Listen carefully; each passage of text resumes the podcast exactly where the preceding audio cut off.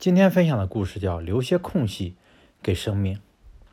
书法有一种技巧叫飞白，国画有一种讲究叫留白。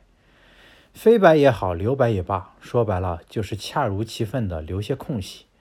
这一点可以说从事建筑业的人最有心得，在建筑物与建筑物之间最有必要留出空地或通道。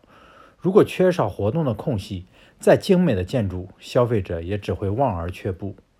诸多事物从整体到局部都需要有空隙的存在，对事如此，对人更是如此。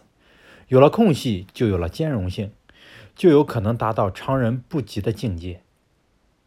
水墨留白可得磅礴气势，大自然流细让人思物浮想，心灵流霞教人豁达聪慧。